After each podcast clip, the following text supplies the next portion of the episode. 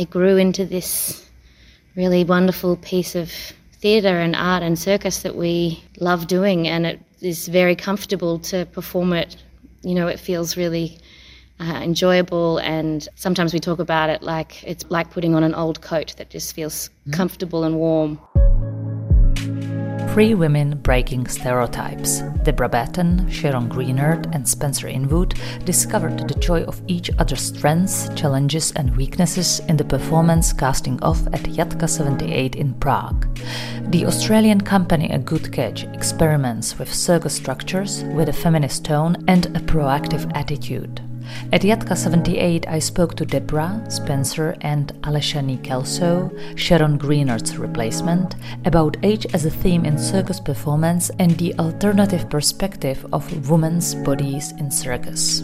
You are listening to the Cirqueon Circus podcast by Veronika Jošková Štefanová.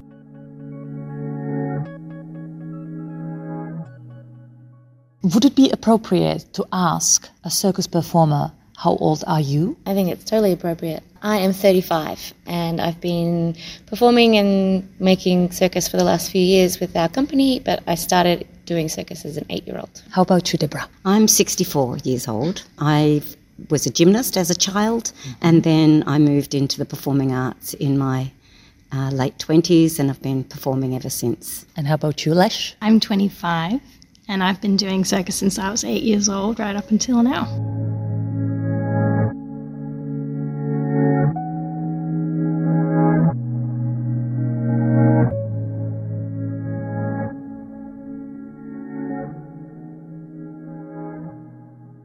You got together to create a performance called Casting Off. We are talking about the age because it's one of the main topic of casting off. What brought you there? How did it start uh, the idea of creating this performance? The three of us, Debra, Sharon, and I, we were all working together in another company called Circus Oz at the time.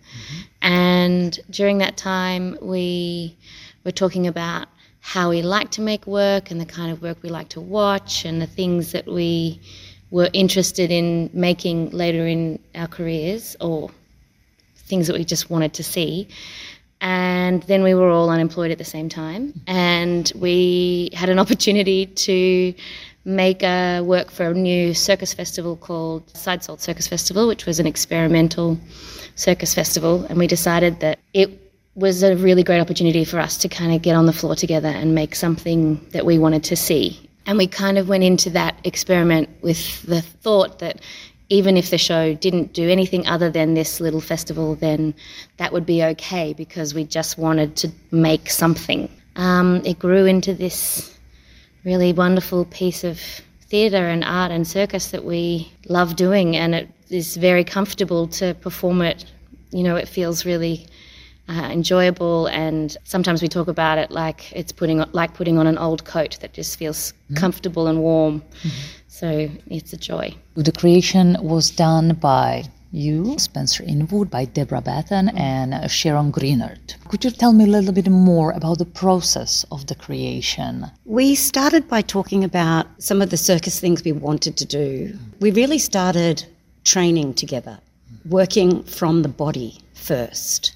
We didn't come from an idea first, really, apart from the idea that the three of us wanted to work together and that this idea was interesting because it was three different generations of women. So that was really where we started. We started physically. And one of the ideas was chairs and tables because they have a fairly domestic connotation. And there is a classical chair act in circus, and there are classical table acts in circus. So we kind of looked at those things and thought, let's reinvent those forms and see what we create. Mm-hmm. So every day that we would meet, we would just experiment with something. We, we would go, let's have one chair and three people. What can we do? What can we do with one table, one chair, and two people? And we kind of kept experimenting. But in the time that we were doing this, we were talking all the time about our lives and about the things that were frustrating us and annoying us, as well as the things that we love. Mm-hmm. And we were offering each other a lot of support. And this kind of led to us acknowledging how special these relationships of an intergenerational nature were. You know, I was being assisted to become more up to date with lots of uh, contemporary feminist issues, uh, for example. And then one day I came into the room and I said, I think the problem is the solution. We talk too much, and so we have to talk throughout the whole show. And so then we began the process of just, while training, we had to keep talking. And then we started to collate the ideas of things that we were talking about. And so we ended up with pages of ideas of things we were talking about, with physical ideas, and then we started to cross them together and create a running order. We were kind of like, this is a really interesting show and it's talking about. So, in a way, it was the two processes coming together that revealed what the show was to us. At the beginning, I asked you, How old are you? because the age is significant. It tells us about the background you have behind you, the experience, mm. not only in circus, of course, in life in general, but circus is the main topic of this podcast. So, Debra, I would ask you concerning the contemporary circus now and the circus you experienced when you began with this profession, how dramatically changed? Look, it's interesting because when I began circus, very few people were specialists. Everyone did a lot of different things. Um, I began in Circus Oz. Circus Oz celebrates the group working together. Mm-hmm. And the group being a group of individuals, it doesn't want all the bodies to look the same. It wants all the bodies to be different, but to be working together. Mm-hmm. And this this was my kind of entrance into circus. So you learnt things because we want this act in the show, so we all learnt the skills in that act. And over time, with more and more institutions teaching circus, the specialty act has sort of taken over. And this has increased the level of circus skill dramatically. But I think it is also a product of, you know, advanced capitalism and the idea of the individual. So for me, the sort of 70s ideologies of community working together has been lost. And circus has become a very sort of um, commercial product. People think about the show that I'm going to make that's going to be successful, not the show that I'm going to make to change the world.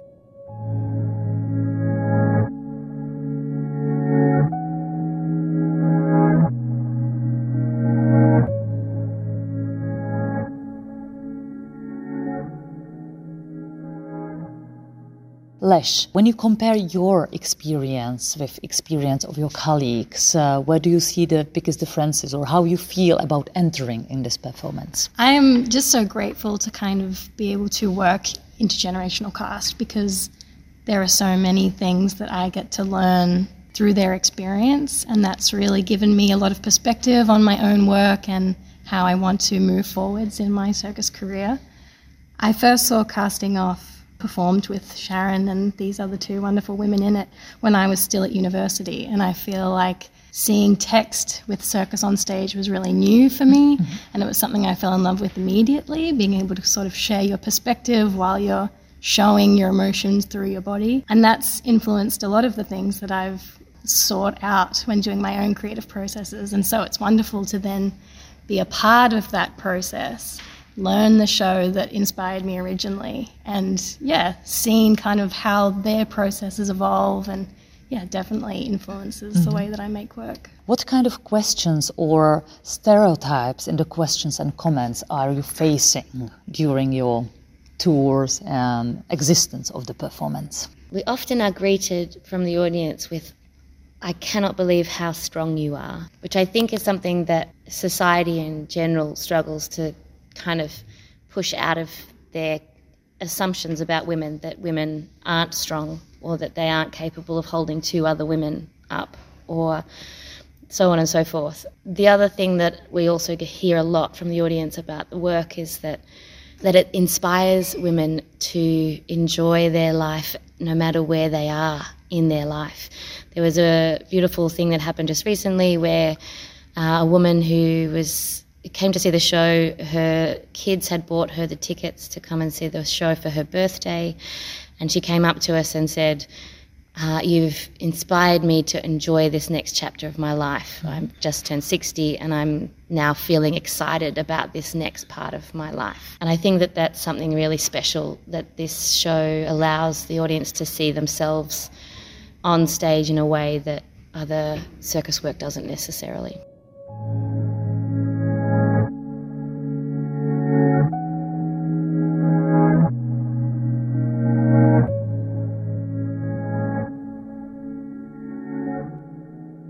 Coming back from Circus Oz, Circus Oz did have more range in ages on stage. So, in some ways, it doesn't feel unfamiliar. However, in the last sort of 10 or 15 years, the dominant stage person is a man between 25 and 35. That would be the most common and the highest number of circus performers because even even when the cast is not all men, it's usually less women to men.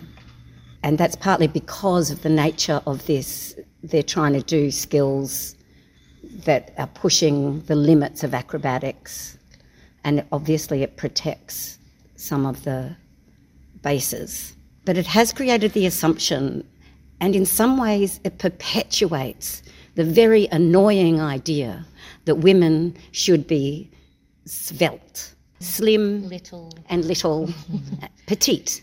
All this that- like circus stereotypes. Yes, this stereotype it perpetuates this. This then encourages society to believe that is the ideal woman. And, you know, we are short, stocky women, and we love that. And it's um, kind of just offering an alternative point of view to the body, the woman's body. And I think many people will watch the show and kind of go, oh, that body is closer to mine. Mm-hmm. And it's gorgeous, and I'm loving watching it, that we can enjoy these bodies on stage as well.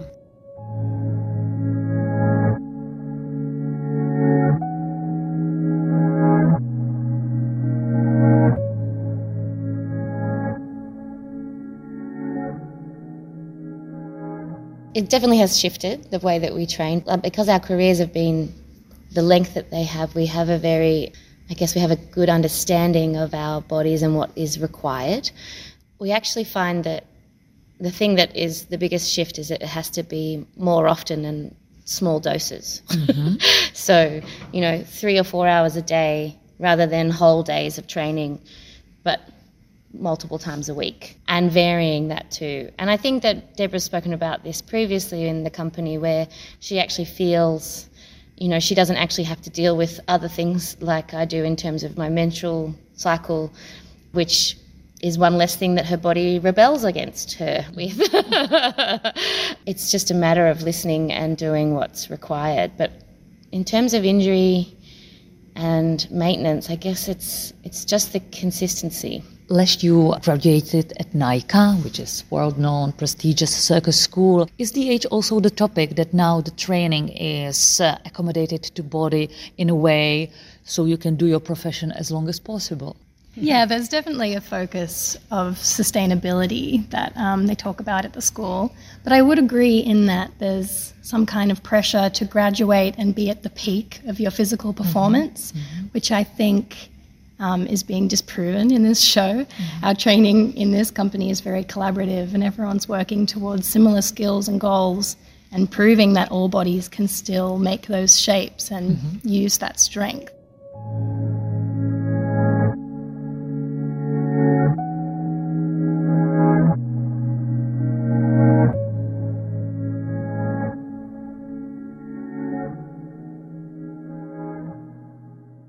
We were making the show without funding, and we made the show based so off the backs of our own kind of resources. And at the time, I was teaching Sharon how to knit. And when, when we were discussing what we were going to wear, we kind of had ruled out a bunch of things that we didn't want to wear. You know, we, we didn't want to wear the sort of training esque coloured kind of clothing that you see a lot of. Um, we wanted to find something that felt right for us as a company. And Sharon basically went, I think we should knit the costumes. And I responded, I think I should knit the costumes, but that's okay. You, we can absolutely do that. Sharon was a great help. She did a bunch of the work in terms of um, the resizing of patterns and those sorts of things. But essentially, because the work is so handmade, which we also really love, that's where we got to this point of having knitted costumes and other knitted items on stage. Debra's just updated our tablecloth as well. She's crocheted us a new one. Um, but I think that because we were in a space of it having to be made by us and only us, there was just no money for anything else. It has this lovely, raw, kind of authentic feel to the entire piece. Yeah, I think that, you know, as the show revealed itself to us, we very much became aware that we didn't want anyone to come on stage and help us move anything. We mm. we move the furniture where we need it. You know, we finish whatever needs to be done in the space, and it's very much that. You know, I suppose the song Sisters are doing it for themselves could come to mind. Like w- that we very much do it all ourselves. And so part of the costume making also came into that idea that we're doing all of this from making the costumes to even the design of the furniture. We had assistance getting it made. Spenser's father was a great assistance in, in that. But but you know the the stage is us doing everything and that's that sort of became part of the understanding of this is what the show is about. Mm-hmm. Mm. You know, anything we need to do, we can do it. Mm-hmm. We just do it together. Concerning Australia, which is a huge country, and the circus scene is also huge, yeah professional. How would you place your performance in this structure? People usually start making their own show, and then you might get a project fund to assist a show. It's one of those things, isn't it? With like when you make something without having to talk about it first, the show can emerge. Mm. And this quality of the emergent material is for me where the art is. Because the other ideas where we write about a concept and then we work out how to deliver the concept, mm-hmm. this is a hierarchical idea. It's an old idea mm. that we believe we have a genius idea mm-hmm. and then we follow the steps. This is bullshit, but funding bodies require it. Mm-hmm. This is the way you have to write a grant. And even if you write the grant this way and you think we're not going to do it that way, we'll do it our own way, this little worm has got in and you start creating the show that you wrote, which is not the show you want to make. And, you know, I feel like to resist this is really important. But at the same time, we're applying for funding, you know.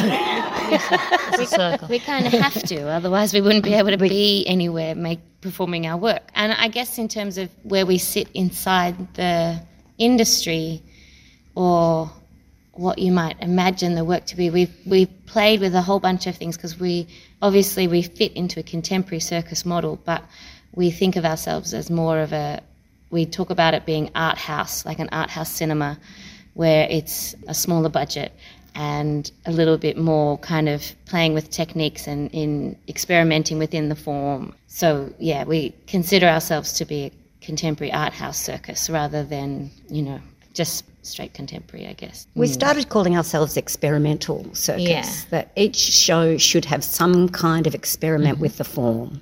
And, you know, I, I suppose I strongly believe that that's what art is.